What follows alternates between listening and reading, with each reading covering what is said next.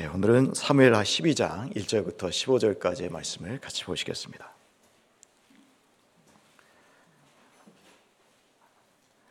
1절부터 15절의 말씀 우리 같이 읽겠습니다.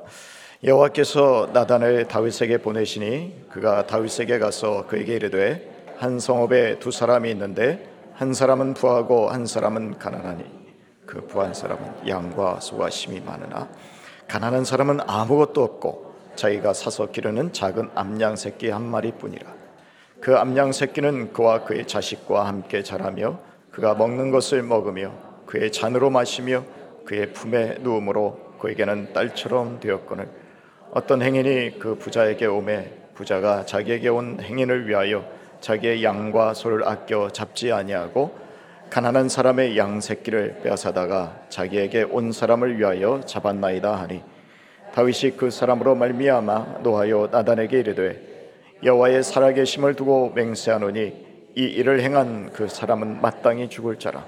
그가 불쌍히 여기지 아니하고 이런 일을 행하였으니 그 양 새끼를 네 배나 갚아 주어야 하리라 한지라. 나단이 다윗에게 이르되 당신이 그 사람이라. 이스라엘의 하나님 여호와께서 이와 같이 이르시기를 내가 너를 이스라엘 왕으로 기름 붓기 위하여 너를 사울의 손에서 구원하고 내 주인의 집을 내게 주고 내 주인의 아내들을 내 품에 두고 이스라엘과 유다 족속을 내게 맡겼느니라. 만일 그것이 부족하였을 것 같으면 내가 내게 이것을 저것을 더 주었으리라. 그러한데 어찌하여 내가 여호와의 말씀을 업신여기고 나 보기에 악을 행하였느냐?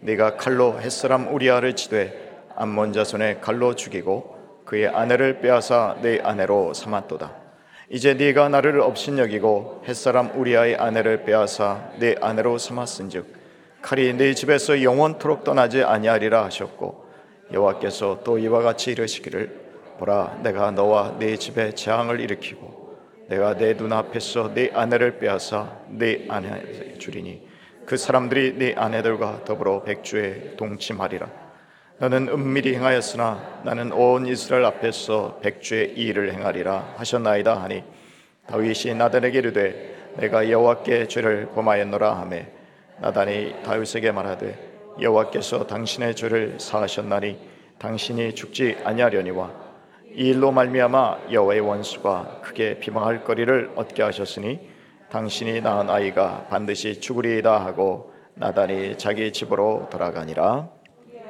예, 여기까지 같이 보시겠습니다. 아 마저 있네요. 죄송합니다. 예. 예, 우리아의 아내가 다윗에게 낳은 아이를 여호와께서 치심에 심히 알른지라. 아멘.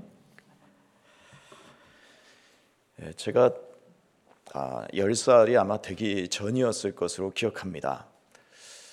예, 아버지한테 진짜 심하게 예, 맞고 어, 절대로 아버지 앞에서 무릎 꿇지 않은 적이 있었습니다. 그러니까 아버지가 저를 굴려야 마땅한 거죠.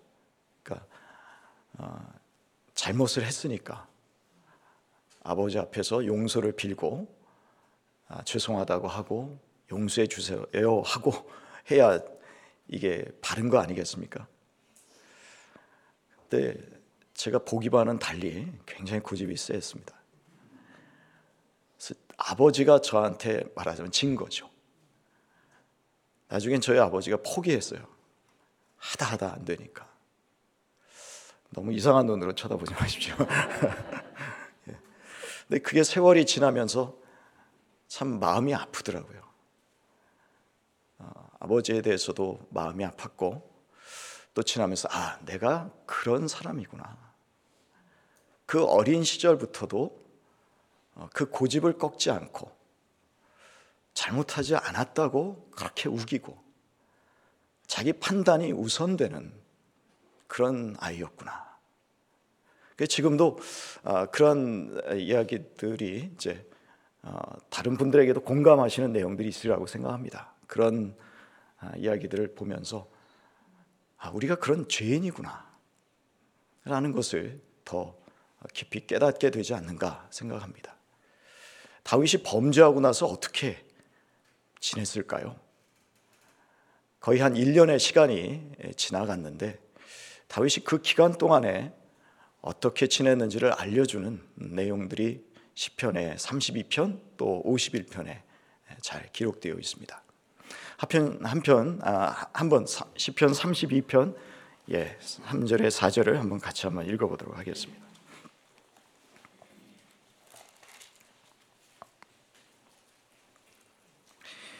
시편 32편 3절과 4절입니다. 한번 같이 한 목소리 읽겠습니다. 내가 입을 열지 아니할 때에 종의 신음함으로 내 뼈가 쇠하였도다. 주의 손이 주야로 나를 누르시오니 내 진학이 빠져서 여름 가뭄에 마름같이 되었나이다. 셀라. 네. 본인이 잘못한 것을 알았다는 얘기입니다. 아, 내가 이렇게 큰 범죄를 저질렀구나. 하지만 그 1년 동안 하나님 앞에 고백하지 않았습니다.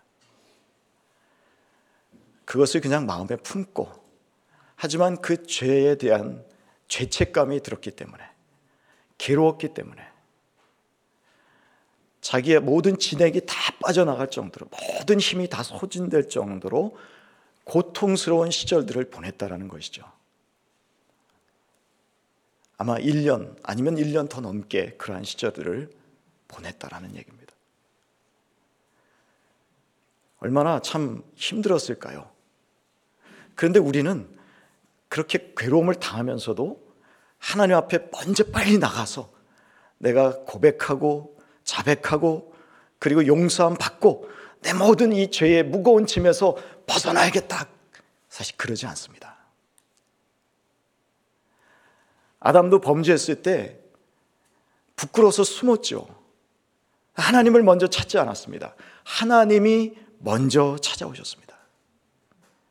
가인이 자기 동생 아벨을 죽였을 때도요, 제가 잘못했습니다. 제가 살인을 저질렀습니다. 그러지 않았습니다. 하나님이 먼저 찾아오셨습니다. 오늘도 이 장면에서 보면 다윗이 범죄하고 그렇게 마음에 괴로워했지만 토설치 아니하고 자기의 죄를 고백하지 아니하니까 하나님이 먼저 찾아오신 거예요. 사실 그것도 때가 돼야 찾아오는 겁니다만 하나님이 찾아오시는 겁니다만 하나님이 때가 되었을 때 나단 선지자를 보내십니다. 선지자를 보냈다라는 것은 무슨 말씀입니까? 하나님께서 말씀을 보내셨다라는 그런 말씀입니다.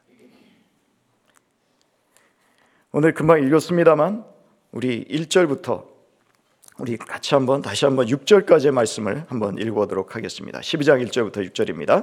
여호와께서 나단을 다윗에게 보내시니 그가 다윗에게 가서 그에게 이르되 한 성읍에 두 사람이 있는데 한 사람은 부하고 한 사람은 가난하니 그 부한 사람은 양과 소가 심히 많으나 가난한 사람은 아무것도 없고 자기가 사서 기르는 작은 암양 새끼 한 마리뿐이라 그 암양 새끼는 그와 그의 자식과 함께 자라며 그가 먹는 것을 먹으며 그의 잔으로 마시며 그의 품에 누움으로 그에게는 딸처럼 되었거늘.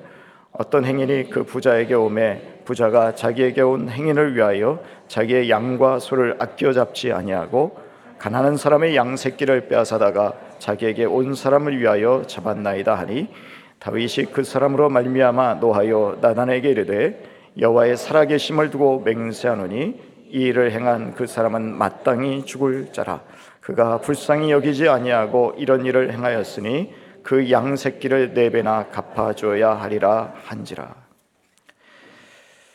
저는 사람이 죄를 짓고 나서 어떤 모습으로 있느냐에 따라서 하나님이 대하시는 태도가 달라진다고 생각합니다. 다윗은 마음이 괴로워하고 또 그것 때문에 너무 힘들어하고 고통스러워했습니다.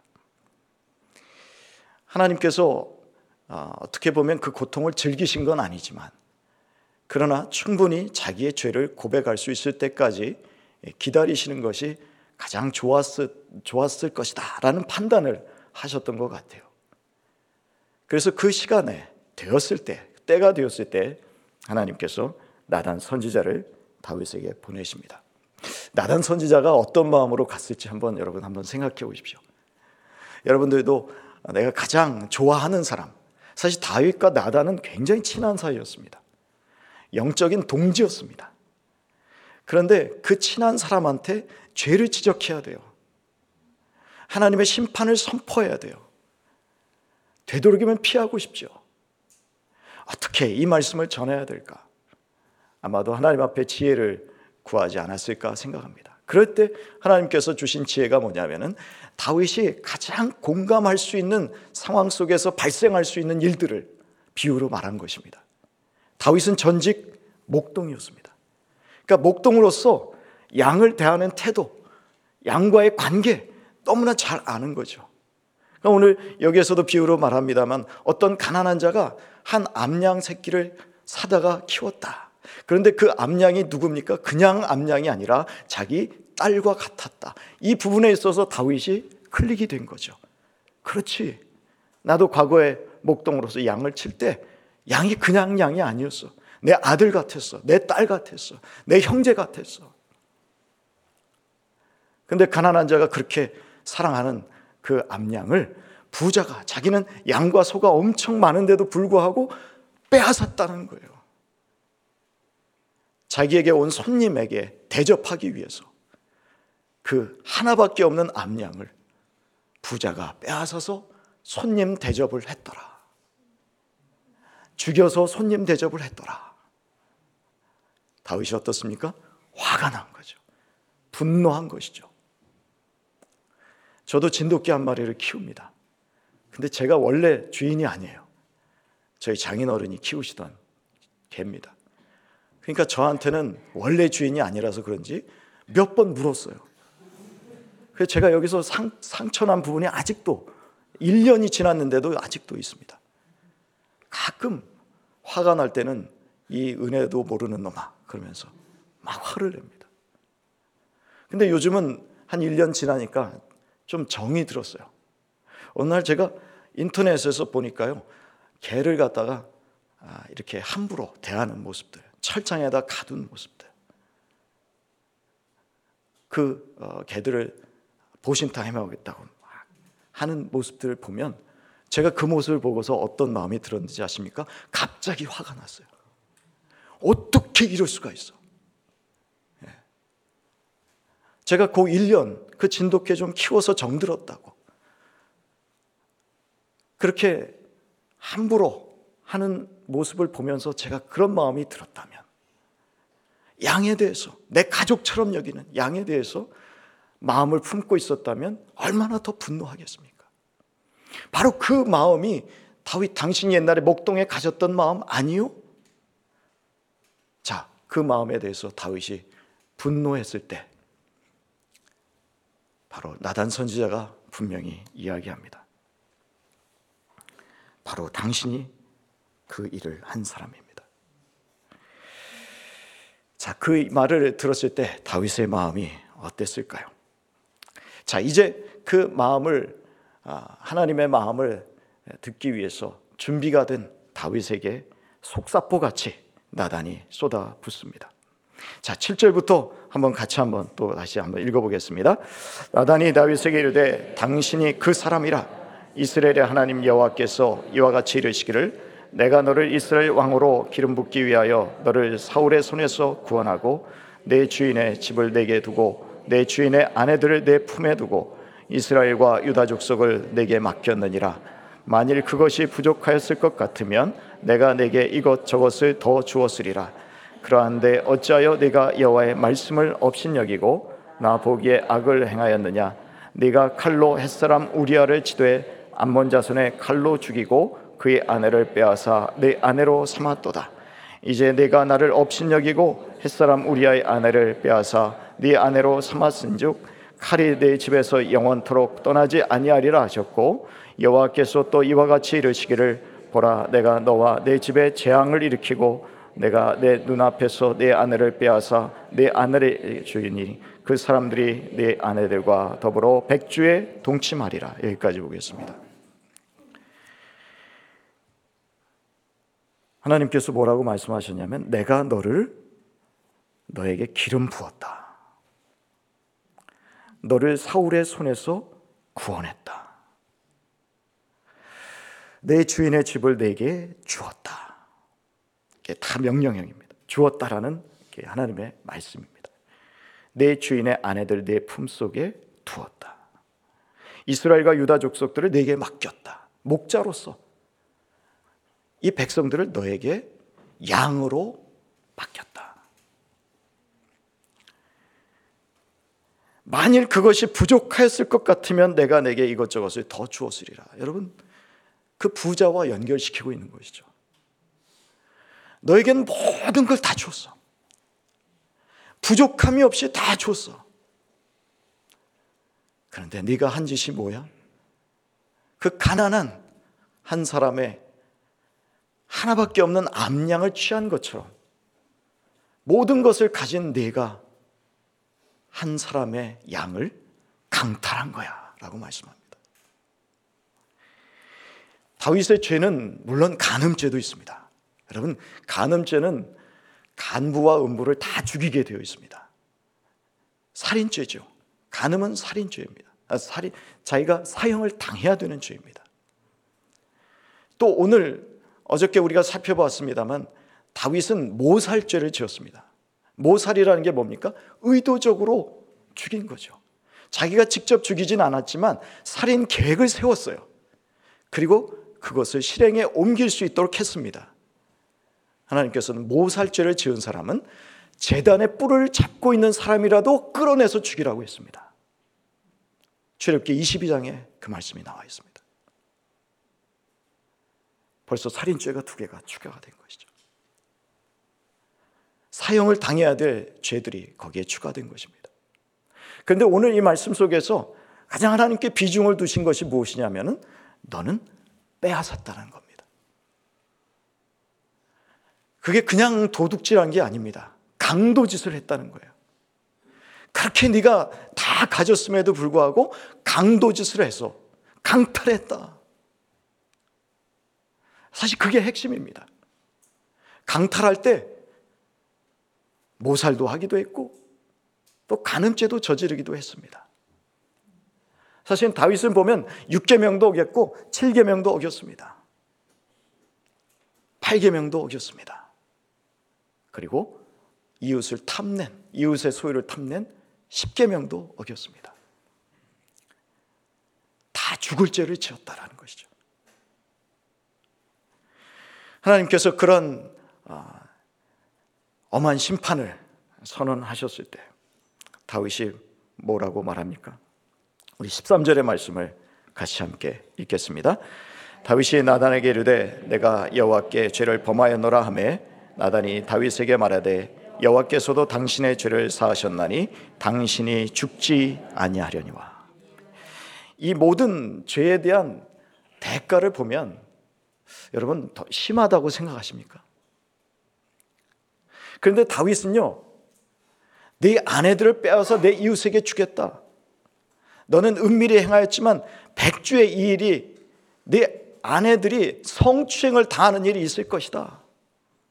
내 집안에 칼이 떠나지 않으리라고 했을 때 다윗은 그것을 아멘하고 받아들인 겁니다. 아, 그렇습니다, 하나님. 내가 마땅히 받을 그 형벌 인정합니다. 그런 거죠. 여러분 보시면서 다윗이 지은 죄 때문에 이렇게 당한다는 게 인정이 되십니까? 다윗이 아까 사실 화를 냈어요. 그 사람은 죽어야 하리라. 아니, 강탈한 것 같고 뭐 죽어야 돼요. 그러나 스스로 왜냐하면 암양이 딸 같았잖아요. 사람 같았잖아요. 그러니까 그 암양을 죽였으면 살인죄지. 그러니까 죽어야지. 자기가 그렇게 생각한 것 아닙니까? 그 모든 말씀을 듣고 나서 그 형벌이 선포되는 것을 듣고 나는 합당한 죄인입니다. 받아들인 것입니다. 오늘 앞에 이제 스크린에는 안 나옵니다만 제가 어제 이 말씀을 꼭 같이 나누고 싶었습니다. 레위기 27장입니다. 한번 여러분 말씀 한번 찾아보시죠.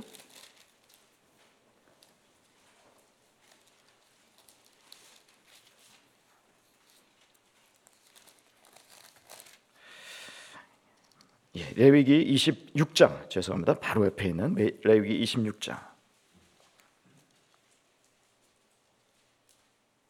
40절과 42절입니다.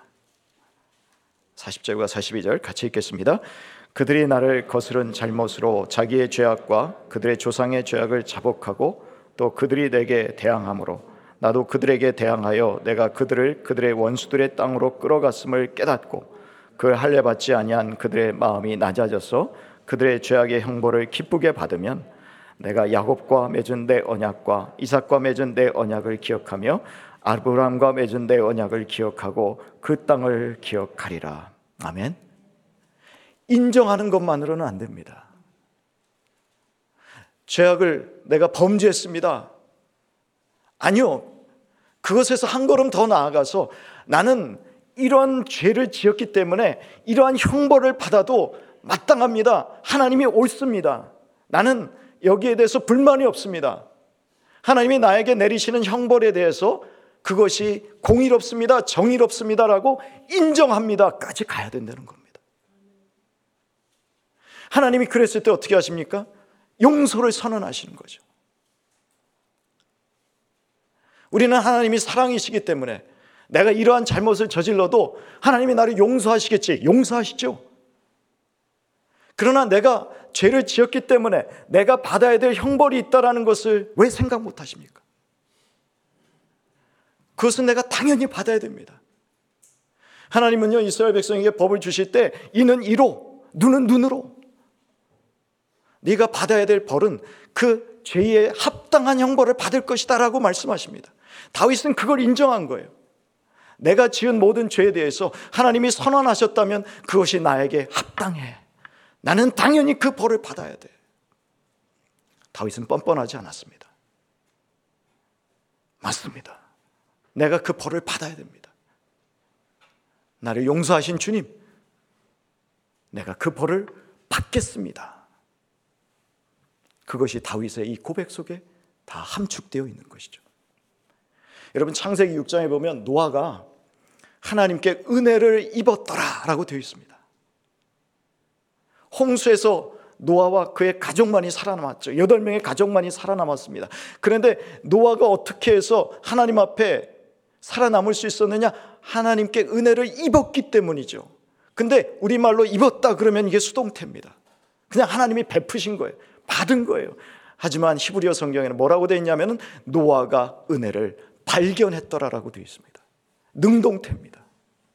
어떻게 우리가 은혜를 발견할 수 있어요? 우리가 은혜를 입을 수밖에 없는 존재죠. 그러나 히브리 성경은 노아가 은혜를 발견했더라. 노아가 은혜를 입을 만한 자격이 있었다라는 얘기입니다. 은혜는 무조건 주시는 거죠. 값없이 주시는 거죠. 조건 없이 주시는 거죠. 하지만 하나님께서 은혜를 주실 만한 사람에게 주시는 겁니다. 어떤 마음을 가진 사람입니까? 죄 때문에 괴로워할 줄 아는 사람에게 주시는 겁니다. 내가 죄를 짓고 나서도 하나님이 용서하셨으니까 됐습니다. 뻔뻔한 겁니다. 내가 죄를 지은 그 사람, 마음 아파한 사람, 상처 입은 사람, 그것이 가까운 사람이든 아니면 혹시라도 지금은 소원해져 있고 멀리 떨어져 있는 내 친구라고 할지라도 그러나 하나님이 깨닫게 해주셨어요. 너가 그 사람에게 손해를 입힌 게 얼만데 마음에 상처를 입힌 게 얼만데 라고 말씀해 주시면 여러분 어떻게 해야 됩니까? 내가 하나님 앞에 죄를 고백해서 용서함 받았으니까 그냥 끝납니까? 그 친구는 그냥 그대로 잘 살겠지. 그러면 안 된다는 얘기입니다. 다윗이 오늘 뭐라고 얘기합니까? 네 배로 배상해야죠. 소 같은 경우는 다섯 배로 배상을 해야죠. 근데 다윗은 안타깝게도 배상을 해줘야 될 우리야마저 죽였어요. 여러분들 배상을 할 사람이 기억나십니까? 하십시오. 내가 하나님 앞에 용서를 구했으니까 다 해결됐습니다. 그러지 마시고요. 오늘이라도 전화해서 내가 그때 너에게 상처를 줘서 진짜 미안했다. 어떻게 해야 너의 마음이 풀리겠니? 괜찮아, 다 풀렸어. 그러면 다행이지만. 그러나 아직도 여러분 전화 안 받습니까? 연락을 해도 아무 응답이 없습니까? 마음이 안 풀어진 거예요. 근데 마음이 안 풀어졌는데 나는 다 풀어졌다고 생각하고 나는 즐겁게 신앙생활 합니까? 그거는요, 뻔뻔한 거예요. 다른 사람의 돈을 떼어먹고 그 사람이 고통스럽게 힘들게 살았던 걸 알면서도 나는 조금이라도 더 갚으려고 하고 미안하다 그러고 찾아가서 내가 너에게 경제적으로 손해를 끼쳐서 가족들이 얼마나 힘들었니? 그렇게 해야 바른 겁니다. 그게 하나님이 보실 때에 용서를 주실 만한 마음인 거예요.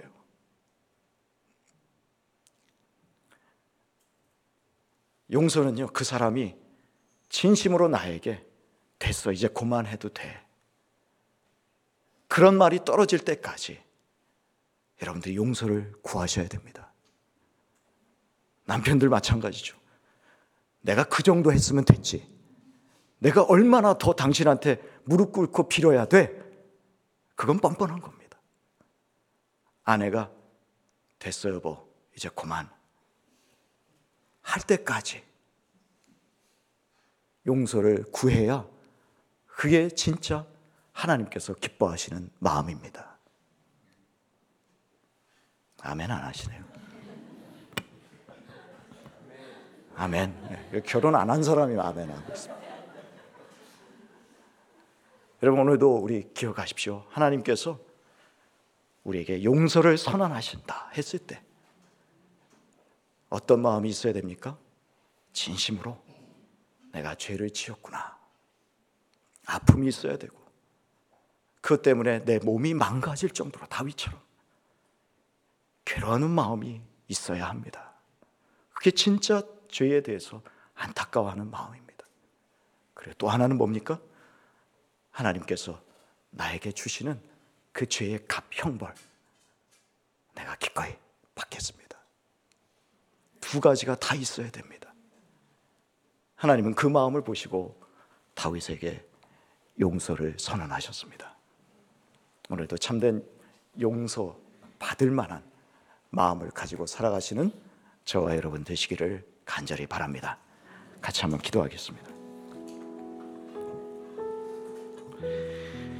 예, 오늘도 하나님 앞에 이 마음을 가지고 함께 나아갑니다.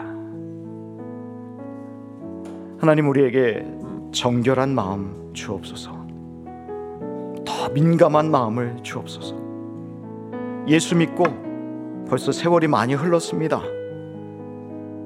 예전에 가졌던 그 둔감하고 그저 자기 마음대로 살고서도 다리 쭉 펴고 살았던 그런 마음이 있다면 주님 다시 한번 저의 마음을 새롭게 하여 주시옵시고 낮추고 용서하는 마음 허락해 주시옵시고 핑계대지 않게 하여 주시옵시고 기꺼이 형벌을 받는 마음 허락해 주옵소서. 혹시라도 우리 마음속에 아직도 더 가지려고 하는 탐욕의 마음이 있습니까? 주님 오늘도 자족하는 마음으로 바꾸어 주시고 감사하는 마음으로 갖게 하여 주시고 하나님께서 주신 것으로 오늘도 만족하며 살아가는 저희가 되게 하여 주시옵소서. 남의 것에 눈을 돌리며 욕심 부리지 않게 하여 주시옵소서. 우리 시간에 같이 한번 말씀 생각하면서 잠시 기도하며 나아가겠습니다. 하나님 아버지 오늘도 주님 앞에 기도하며 나아갑니다. 아버지 하나님 오늘도 다윗에게 선포하셨던 그 마음, 아버지 하나님 용서하겠다고 선포하신 그 마음, 하나님께서 그 선언하실 때에 다윗이 가졌던 마음을 오늘도 우리들이 갖게 되기를 원합니다. 아버지 하나님 낮아지고 낮아지고 진심으로 죄에 대해서 통회하고 자복하는 마음들 저희들에게 허락하여 주시옵시기를 간절히 빌고 원합니다. 아버지 하나님 뻔뻔하게도 하나님이 나를 용서하셨으니 됐어 라고 또한 사람들을 대하지 않게 하여 주시고 기꺼운 마음으로 아버지 하나님 용서를 구하며 그 입에서 용서하겠다는 말이 떨어질 때까지 또한 그 앞에서 자신을 낮출 수 있는 저희가 될 수 있도록 주여 도와 주시옵소서. 아버지 하나님 참으로 형벌을 기꺼이 받을 수 있는 마음들을 저에게 허락해 주시기를 원합니다. 그 대가를 기꺼이 받겠습니다라는 마음을 갖고 살아갈 수 있게 되기를 원합니다. 공의로우신 하나님 앞에서 정직하게 나아갈 수 있는 저희들이 되게 하여 주시옵소서. 하나님 아버지 오늘도 혹시 다른 사람과 비교하는 마음으로 마음의 평안을 잃어버린 분들이 있습니까? 오늘도 찾아가 주시옵시고 내가 너에게 부족함이 없이 주지 않았냐? 다윗에게 주셨던 하나님의 음성을 듣게 하여 주옵소서. 하나님께서 주신 것으로 오늘도 기뻐하며 만족하는 하루가 되게 하여 주시옵소서 자족하는 마음이 있으면 경건에 큰 유익이 된다고 분명히 말씀하셨사오니 참으로 만족하며 자족하며 감사하는 마음으로 오늘도 참된 그리스도인의 기뻐하는 얼굴에서 빛이 나는 삶으로 하나님 영광스럽게 하는 오늘 하루 살아가게 하여 주옵소서. 지금은 우리 주 예수 그리스도의 은혜와 하나님 아버지의 넓고 크신 사랑과 성령 하나님의 감화 감동 교통 인도하심이 참으로 죄를 안타까워하며 죄에 대해서 마음 아파하며 또 죄에 대한 대가를 온전히 치르기를 원합니다. 공의로우신 하나님을 내가 인정합니다. 만족하며 감사하며 살아가기를 소원합니다. 오늘도 고백하며 돌아가는 주의 자녀들 머리 머리 위에 영원토록 함께 계시기를 간절히 축원드리옵나이다. 아멘.